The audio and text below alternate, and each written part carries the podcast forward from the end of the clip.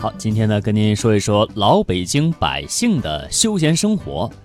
老北京百姓的休闲生活呢，也是有古都的特色的，非常的精致适度而又悠然自得，渗透一一种京韵和京味儿。这休闲的核心啊，那肯定是一个玩字儿哈。嗯，这个玩呢是自由的，是超功利的。玩起来的时候呢，我们都不会想我可以从这个玩里边挣什么钱。那用北京人的话说呢，就是找乐子。中国当代作家陈建功说，北京人爱找乐子，善找乐子。养只这个观赏鸟啊，叫定科，这是个乐子。放放风筝呢，也是个乐子。一碗酒加一头蒜，这是个乐子。可能我们南方的朋友没有办法理解这种饮食文化的特色啊。嗜好京剧的北京人呢，唱着一嗓子，听着一嗓子，那也是一个乐子。对，另外呢，喝茶饮酒是老北京休闲的一种主要方式了哈。就过去的时候，但老北京的茶馆在过去还是很多的，到茶馆喝茶的人呢也是五花八门。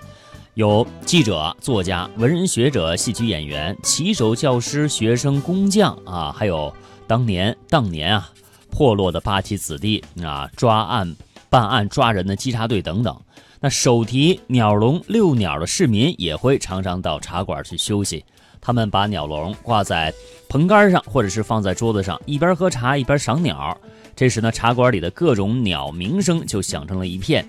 茶馆啊是当时的一个社交场所，也是一个浓缩的小社会。每天呢上演着一出出饱含着老百姓酸甜苦辣的喜剧和悲剧，映射出了历史的变迁。你像呃老舍有名的这个话剧《茶馆》对此呢是有出色的描绘啊，已经成为了经典。嗯，其实被称为北京名片的老舍茶馆，每天呢也会有很多热爱中国传统文化的外地人，甚至是外国朋友来这里感受老北京的味道。哎，说起来啊，在咱们国家呢，像成都、杭州这地方也有很多的老茶馆。嗯、呃，另外呢，像咱们这个香港、澳门和广东地区啊，有这茶楼是吧？哎，这北京和其他地区的这个喝茶的地方相比有什么不一样，有什么审美的差异呢？接下来我们来一块了解一下。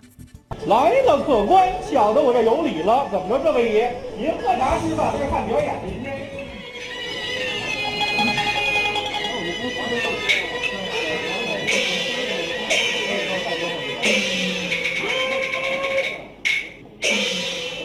与老舍茶馆相比，这家茶馆似乎更有老的味道。从莫谈国事几个字看，它更能勾起人们对民国时期老茶馆的记忆。此刻来这里小坐的游客居多。今天虽然像成都的一些地方，很多人依然延续着没事泡在茶馆里的生活习惯，但相对于上个世纪五十年代以前，茶馆的功能还是大大简化了。在一定时期内，茶馆这个固定的饮茶场所可以称得上是一种特殊的服务行业，人们围绕着喝茶可以进行思想交流、文化娱乐、探听与传播消息、买卖交易、抨击时事与裁断诉讼等等活动。换句话讲，那个时期的茶馆是人们社会生活的中心，有的地方甚至用夫茶馆来反映人们每天花在茶馆里的时间有多少。长久以来，适合不同阶层需求的各式茶馆遍及了中国的大江南北，无论是城镇还是乡村，随处可见，与人们的生活密切相关。那么茶馆这个反映着整个社会生活的小小所在，又是什么时候开始在中国出现的呢？下面我们听听研究茶叶的专家的说法。中国的茶馆，我们从从近代的魏晋时期啊，近代的这个这个呃有一些文献里边看到，那个时候已经有一些在洛阳的这个街上和我们这个扬州的街上、广陵的街上，有老妇人拿了一个桶买茶柱。啊，因为魏晋的时候，他还是混煮羹饮的，不是清茶，他是和和其他这个葱姜橘子混煮在一起，所以他称叫茶柱柱，啊，买买这个东西，流动卖这个东西，所以这个我相信当时茶馆的一个一个一个原始的形态。茶水成为商品，可以追溯到魏晋南北朝时期，那个时候已经出现茶摊茶寮，而比较成型的茶馆则出现在唐代，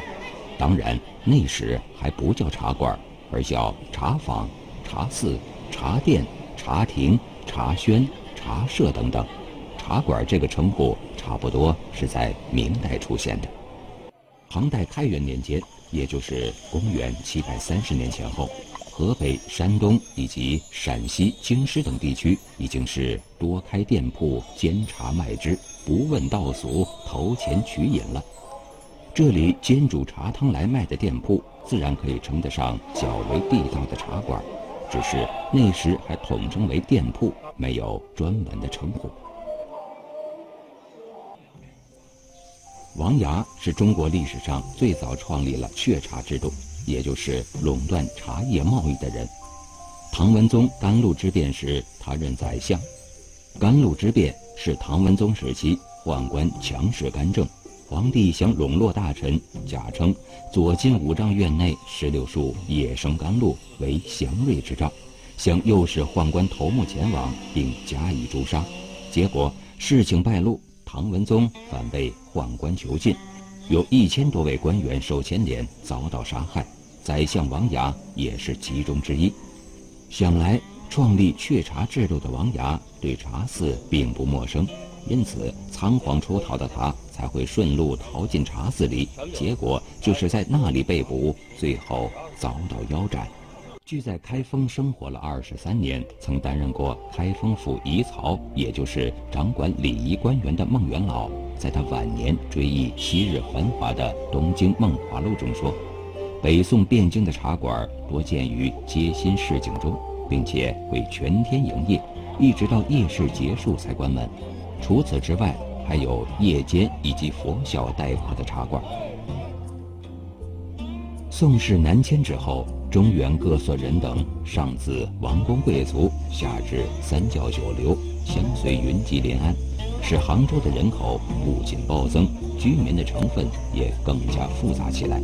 因此南宋杭州的茶馆比起北宋汴京的茶馆更加排场，数量和形式也更多了。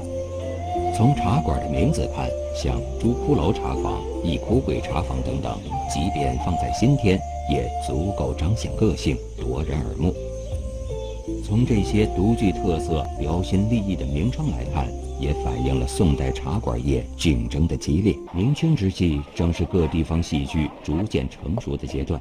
而向来为人们休闲娱乐的茶馆，在不经意中也成为了固定的演出场所。流连戏剧的人们更是终日沉溺在茶馆中。这个时期的茶馆几乎遍布了各个城镇乡村，极为普及，